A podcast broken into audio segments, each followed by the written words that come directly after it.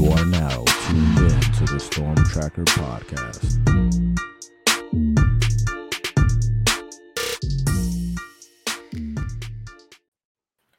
Welcome back to the Storm Tracker Podcast. I'm Marcus Benjamin, representing for canes county dot com, part of the Rivals dot com network. Make sure you subscribe to canes county dot com for free. Use the promo code Miami thirty for the first thirty days. And also, of course, subscribe to this YouTube channel as well as, as this podcast as well. Uh, it's on all, all platforms. And today I am joined by Mark Passwaters. He covers the Texas A and M Aggies, and he is the publisher for Aggie Yell. Thank you for joining me today, Mark. Sure, Marcus. Thanks for having me. Awesome. And he's been covering the Aggies for over a decade, and so he knows everything there is to know about A and M. And, of course, Miami will play Texas A and M this Saturday at Hard Rock Stadium. And first off, before we get started with the game, uh, I I watched the Johnny Manziel uh, documentary, and I thought it was outstanding. I mean, the fact that you know, he was just basically running amok, not not not just through uh, College Station, but through uh, the entire world. Basically, really gave me an uh, uh, uh, uh, an insight as to you know kind of what was going on with him and and just that era. But but you lived it, Mark. So you know, kind of tell me about that era and and just your experience. Uh. Well, in terms of covering football, it was the most exciting two years you can imagine because I've never seen a player like Johnny Manziel. I probably will never see another player like Johnny Manziel. Uh, he was absolutely amazing. You talk about God-given talent. Uh, you know, it's like the Lord just sat there and when he went through the line, just gave him all kinds of in- instinct, quickness, uh, speed. You know, accuracy, and this is going to sound strange, but intelligence. You know, in spite of the fact that you sit there and you look at, you know, the the dumb things that he did, not watching film, showing up late to practice, you know, this, that, and the other thing, he'd still go out there and just absolutely terrorize teams. Right. And it was because he could naturally figure stuff out on the fly. And uh, dumb people can't do that.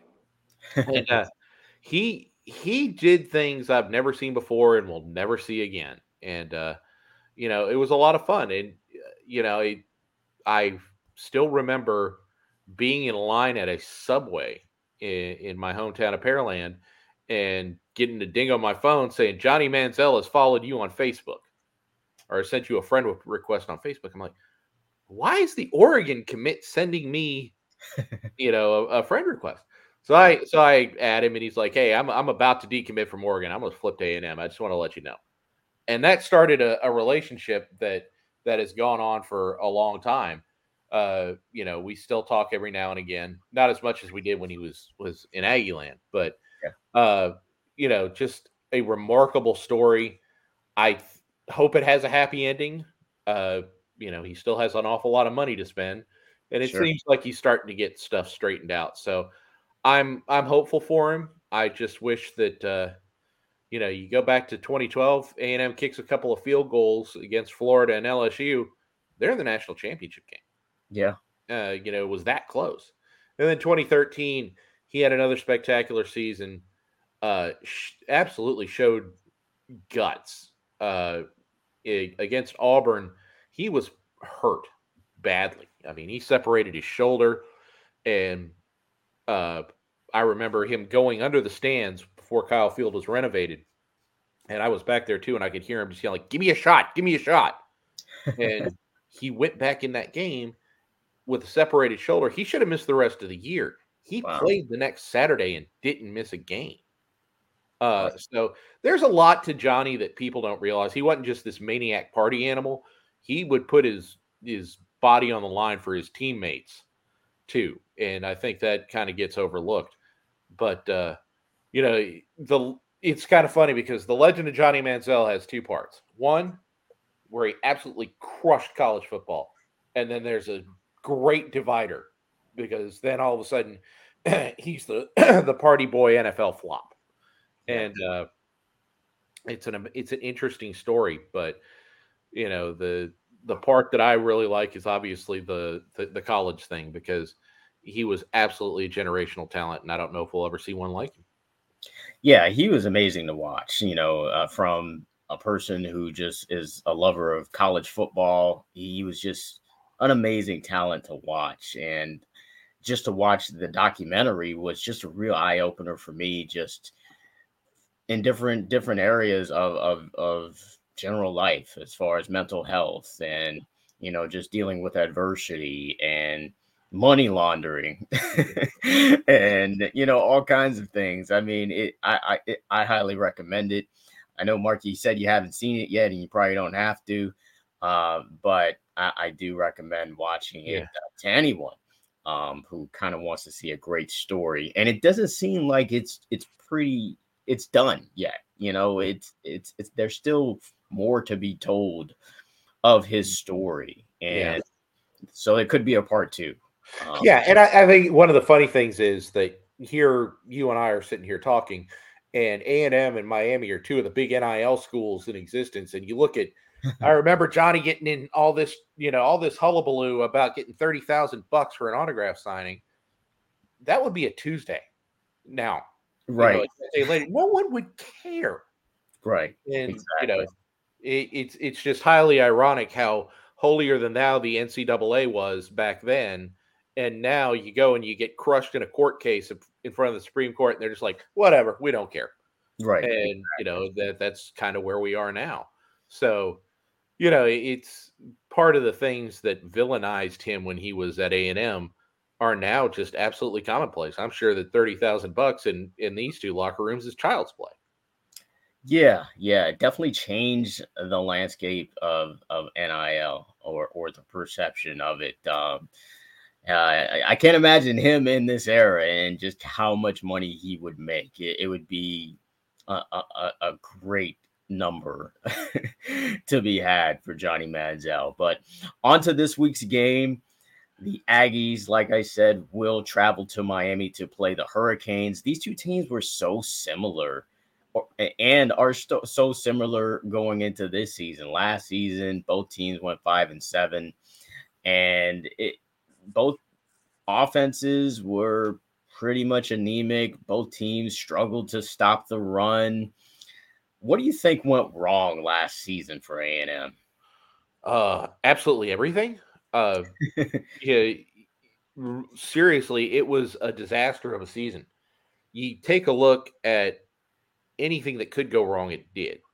They they lost a total of forty players at one point to injuries, illness, or suspensions. Uh, they brought in this great twenty twenty-two class, and some of the guys that they recruited, and this is their fault as well as anybody's, uh, just were bad fits in the locker room. Those guys are are gone. But, uh, you know, some of them didn't even make it to the, you know, they got kicked off the team, their second teams before the season even began. Uh, Chris Marshall was a receiver that played against Miami. Uh, he's gone from Ole Miss.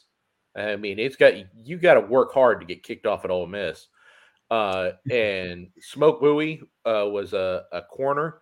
I think he played a little bit against Miami, and he went to Georgia, and he's gone. Uh, Ish Harris was a linebacker. He went to Houston, and he's gone. Uh, Denver Harris is on thin ice at L S U. Uh, you know, uh, Yule Keith Brown, who wasn't a, a twenty twenty-two guy but is a Miami guy, he yeah. got suspended twice, and he's gone. He went to Tulane. Uh, there was a, there was a house cleaning in the locker room, yeah, uh, for sure, and there are other things that have changed. First, the most obvious is the offense has changed. Uh, Jimbo came to the realization that what he was doing wasn't working. He hired Bobby Petrino, and I think to the surprise of just about everybody, he's gone hands off, and he's a C E O coach now. Uh, yeah. He was walking down the sidelines with a single piece of paper on Saturday And you compare that to last year when it looked like he had the uh, uh, the Cheesecake Factory menu, and page after page after page of stuff. Right. Um, and I think that's helped, you know, their faster, they're more cohesive offensively. Uh, you know, I think that they've also had that twenty twenty-two class mature. Uh, these are now they're these are not wet behind the ears freshmen anymore. These are now experienced sophomores because they got thrown in the fire. Sure. Uh, so you have that. You have a, an established quarterback. I think they're more comfortable with D J Durkin, who was a first-year defensive coordinator last year.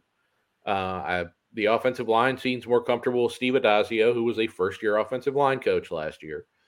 Uh, you know, all the things that came together that were bad last year obviously contributed strongly to five and seven. Uh, yeah. Some of those things now are actually proving to be beneficial, I think. So it's real interesting to see the disaster that was twenty twenty-two now kind of almost bearing fruit in twenty twenty-three.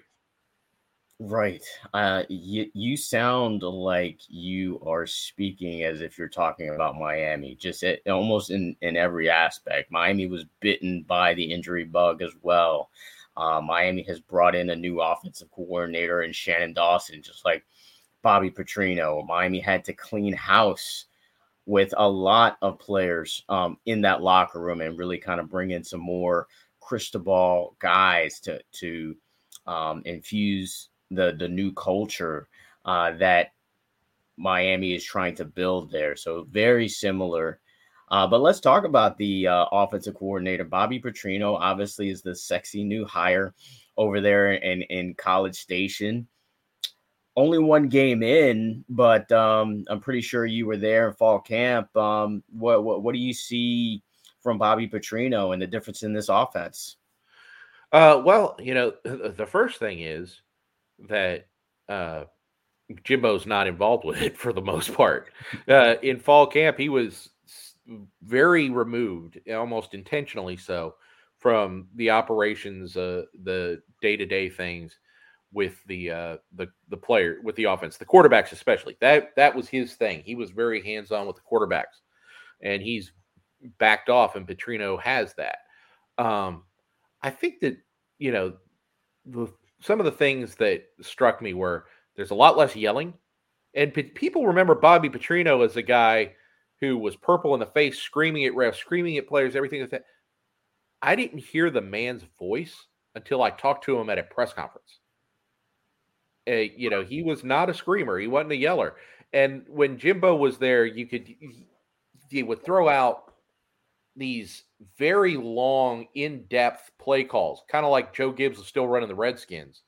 Uh, and, uh, you know, that, that would be what the, the play call for this one piece of practice.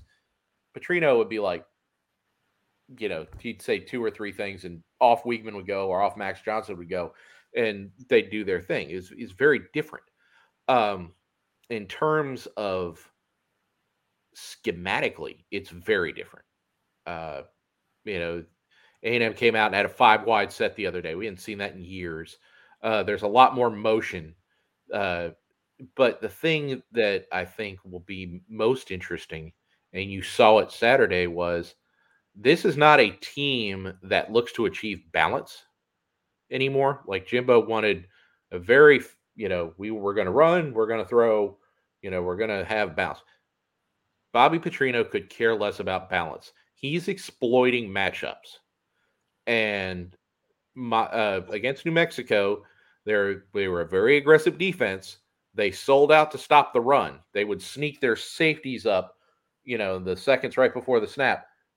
A and M was waiting for it, and they're just like, you're going to play man, we're going deep. And that's what they did. They went bombs away the whole game and just absolutely annihilated uh, the U N M secondary, which you would expect. But there was this one poor guy that had five pass interference penalties called on him. And and basically that that kind of sums up what Petrino wants to do. He knew this guy couldn't handle Evan Stewart, or he couldn't handle Noah Thomas. And when that poor kid went out against him, they're like, okay, we're going at him. And they did it over and over and over. And New Mexico didn't adapt, so A and M didn't have to change. Yeah, that's what I saw for, from the game as well. I, I it was very pass heavy, but Cristobal came out this week and said that don't be fooled by that, and and and just kind of be wary of the running game as well, because that the Aggies have a really solid running game. But let's talk about this passing game. You got Conner Weigman as the quarterback, won the job over Max Johnson. Only one game in, like I said, but what have you seen from him as a signal caller? Uh, you know, it's real interesting because, you know, when you and I were, were, were talking earlier, it's like, what separated Conner Weigman from Max Johnson? The answer is not much, but maybe his feet. Uh, Weigman is a dual, a dual threat quarterback in the truest sense. He can run. He's through the, throws the ball well. Uh, but it's that ability with his feet that I think separated him from Johnson. And you saw it on the second play of the, of the season. Uh, the first play, they ran the ball, didn't get much. He drops back. The, the line kind of opens up a gap uh, because U N M is blitzing on the side, on the sides. He just took off straight up the middle and uh, got seventeen yards, got a first down. And that was what really got things going. But you take a look at what Weigman's body of work has been to this point. The big thing that stands out is thirteen and zero. He's thrown thirteen career touchdowns and no interceptions. Uh, and last year he was playing in Jimbo's offense, which was antiqui- antiquated. A lot of people knew what was coming. He succeeded anyway. And now with Petrino, I think that he's really found a comfort zone. It's may- maybe a you know a little more college-friendly offense than uh, – Uh, what Jimbo was running, and uh, obviously the receivers that he has to throw to are really, really good. And Jake Johnson is an excellent tight end. He's Max's little brother. Uh, so, you know, th- they have some weapons to work with, and now they have a scheme that knows how to utilize those weapons. And I think that Weigman just is a really good fit, and I think that they could operate it well with Max too, but there's just a few more things that uh, that Weigman can do that uh, Johnson really can't. Awesome. Uh, let's talk about the playmakers on this offense. Uh, of course, Ainias Smith returns from a ankle, broken ankle injury from last season. So I wanted to ask about him and if he, you know, still has that same explosiveness, and some of the other playmakers that are are at Weigman's disposal. Uh, just kind of tell me a little bit about them. Yeah, uh, starting with Ainias, uh, yeah, the explosiveness is there. Uh, he had a forty-four-yard punt return last weekend, and there was a lot of stop, stop and start and juking guys and all that. He looked like he looked like Ainias Smith, for lack of a better term. He also had a couple of nice catches in that game.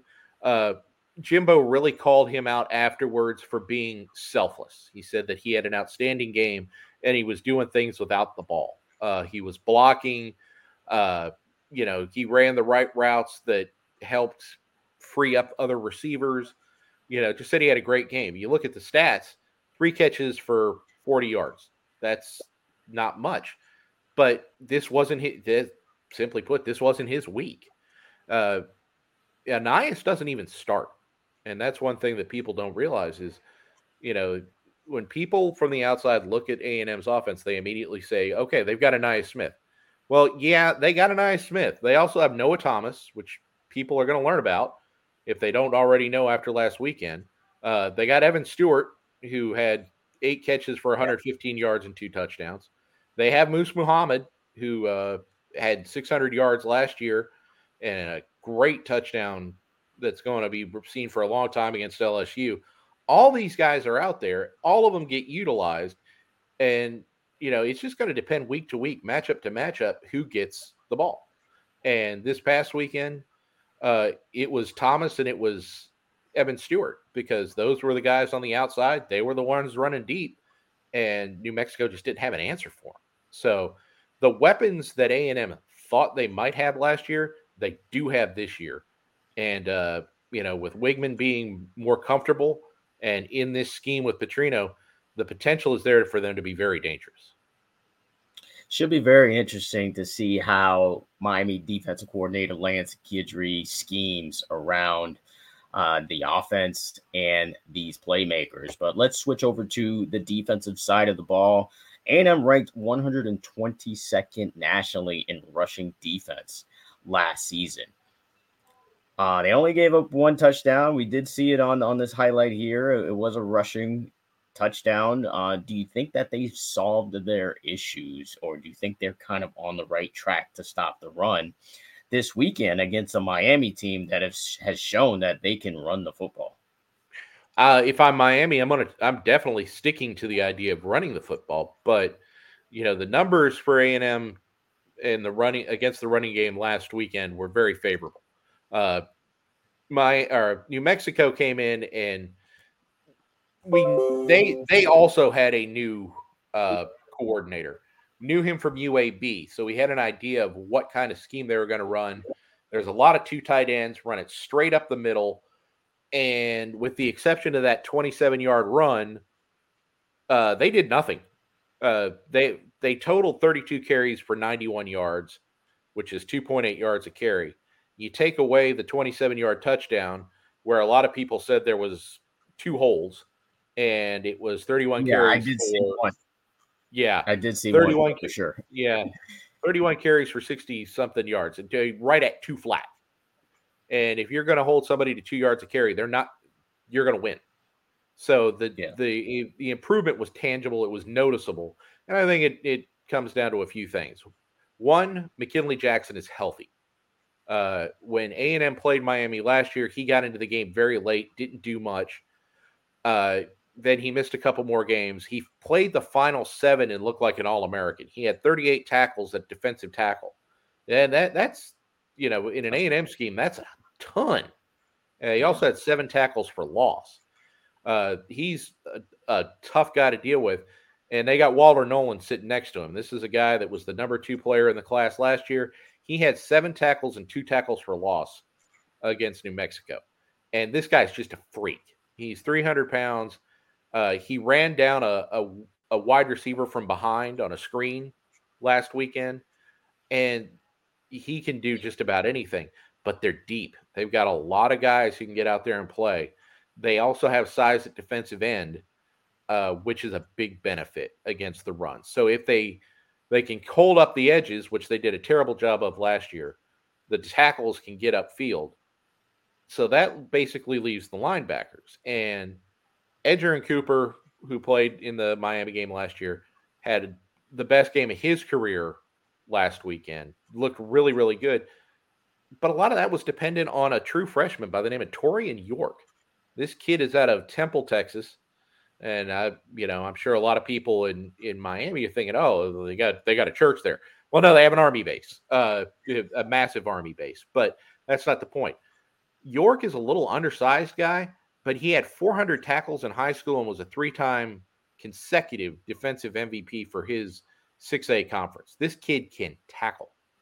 And A and M historically likes undersized middle linebackers because of a guy by the name of Dat Wynn, who people may not remember yeah. now, but he's a legend here in Aggie land. And uh, I remember. Yeah, Dat tackled everybody. And yeah. uh, in yesterday's press conference, Jimbo said that a lot of the success against the run had to do with York because he got the calls in faster than the veterans did last year. And that gave them the extra two or three seconds for the players to concentrate, uh, you know, really get their assignments down. And, you know, it, it was an, it was a very stark difference from what we saw last year, uh, because the linebackers had fit the right gaps. They didn't run themselves out of plays. Uh, the defensive linemen did what they were supposed to do. The discipline was much better is what I'm trying to say. And uh, I think that will really help them. Obviously, Parrish is a, a totally different animal from what U N M had. But I think that A and M fixed a lot of what was broken by having experience, just having better talent, and guys having a clue what they're supposed to do. Again, you, you sound like you're talking about Miami a lot. Um, you know, these teams are, are just so identical in so many different ways. And even with the recruiting classes, and we kind of touched on that, um, you know, before the show as well. Last year, A and M had the fourteenth ranked class, and uh, Miami had the eighth ranked class, and a lot of the freshmen played last year. A ton of freshmen are, are playing this year as well.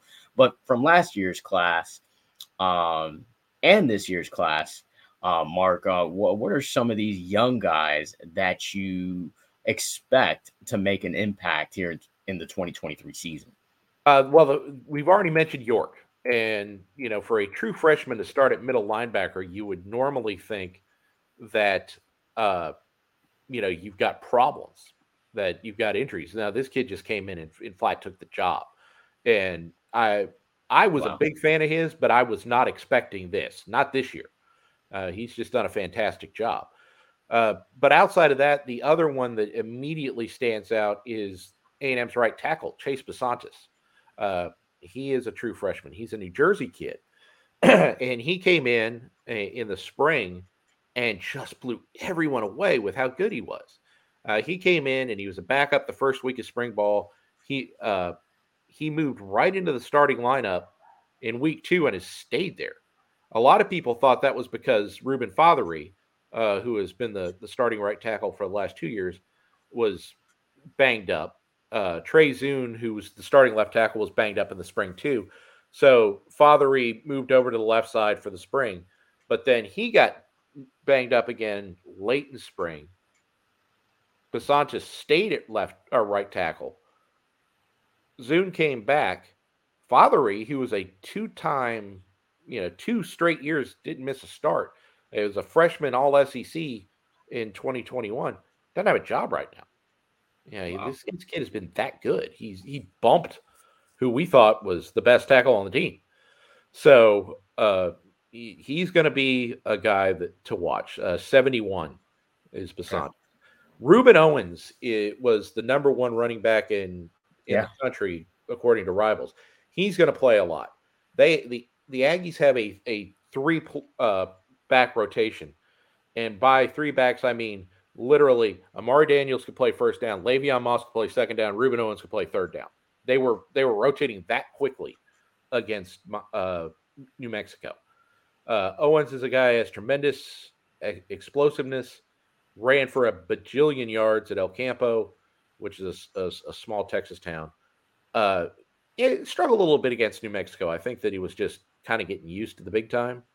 Okay. But this is a guy that we'll definitely see out there. Uh, Devon Thomas is a freshman corner who really impressed people with his play. He was in the rotation uh, this past weekend. Didn't start, but he did play. Uh, outside of that, maybe D J Hicks, who was the number three player in the country last yeah. year. Uh, he played a little bit in that rotation at defensive tackle.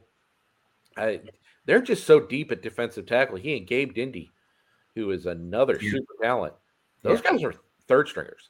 Uh, and, you know, there, there's going to be a time when those guys are not third stringers. But it, it, you know, it's evidence of what kind of depth they've accumulated on the defensive front. So those are the guys that, that kind of really stand out when you think about it. There's there's an awful lot of talent there in that class, even though it was kind of small. Uh, some of those guys we won't see for a while, but those fellas there that I mentioned, you will see, and they'll play big roles come Saturday. Yeah, Lindy was an outstanding talent coming out of Florida uh, at Lakeland, and and D J Hicks was uh, a prospect that Miami tried to recruit for, you know, all the way up until the very end. And Reuben Owens, we all know about what he can do, and he is paired with one of those Miami guys in Amari Daniels. Amari Daniels is a player that won state championships uh, down here with Miami Central. Just an outstanding ta- talent. Uh, watched him for many years uh, throughout his high school career. And you also got a Shemar Stewart as well, also a Miami Miami kid, um, five-star, who Miami and A and M were, you know, the, the only two hats on the table for him when he decided uh, to pick the Aggies. Uh, what have you seen from those two guys in particular? Uh, well, I'll tell you what, I have been on the Amari Daniels bandwagon now for a year plus. I thought he was the best backup to Devon Achane, who you guys will enjoy greatly uh, with the Dolphins. He is yeah. awesome. Uh, And, uh, you know, they, they, they kept on trying other guys, Moss especially. But uh, Daniels was the best of the backs on Saturday. He's seven carries, fifty-one yards. He had a long of twenty-seven. He just – he's one of those guys that has that instinctiveness, kind of like Achane did, uh, where uh, you see a hole, he's gone. He he hits it with authority. He's he's not the biggest guy, you know, five eight, two hundred, but he's got that speed. Uh, he's elusive in the open field, but I just like his decisiveness. Uh, you know, he really gets it up, gets up the field quickly. And, uh, you know, I guess for lack of – lack of a better phrase, he's R B one, but it doesn't matter because, right, you know, it's it's going to be him, Moss, and, and Owens. Uh, Shemar Stewart is not a starter, but he's in the rotation and he plays a big role.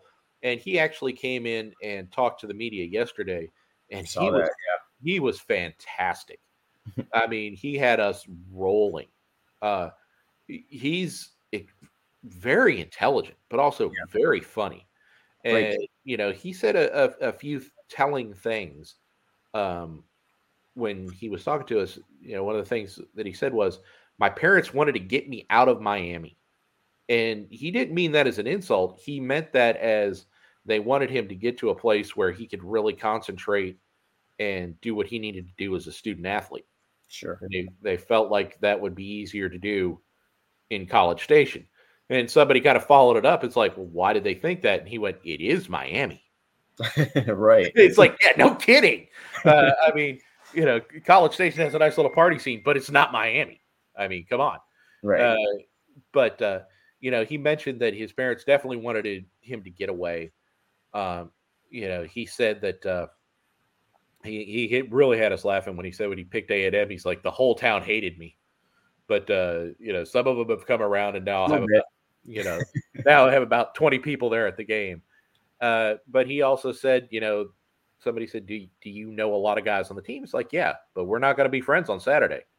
He said, they're looking for revenge, but they're not going to get it. They, they That may come some other time, but it's not going to be Saturday. So he kind of called his shot. But, yeah. uh, you know, you know this as well as anybody. You're talking about the number seven player in the country, a five-star. He, he's got tremendous ability. He's two hundred eighty-five pounds now, but you know, you see him just wearing a t-shirt and shorts yesterday. He is absolutely ripped. He doesn't have an ounce of body fat on him. Uh, you know, just a tremendous physical specimen. And I think things are starting to slow down for him. You know, he's kind of getting that feel for what he needs to do. And he really kind of started showing that, uh, this past weekend. He ran down a reverse. He ended oh, wow. up getting busted for a, a a face mask on it, but this was a inside the five, and he ran down a wideout from behind. It was really, really impressive. And uh, you know, with the guys that he's playing with, he he's not expected to be the dominant player. He's not. People aren't pointing to him to saying you're the superstar. You have to perform. You know, they've they've got a great rotation at defensive end, and I think that, you know, as time goes on and he continues to get more comfortable, he's gonna he's gonna live up to that five star billing. It's just it's just really a matter of time. Sure, sure. Uh, saw outstanding things from him as a high school player here locally at Miami Pace High School. Uh, so excited to see him back in Miami, as well as Amari Daniels. Uh, you know, plenty of Miami guys on the Miami team itself. So I'm sure that there'll be a lot of jawing back and forth during the game. Excited to see what will happen on Saturday.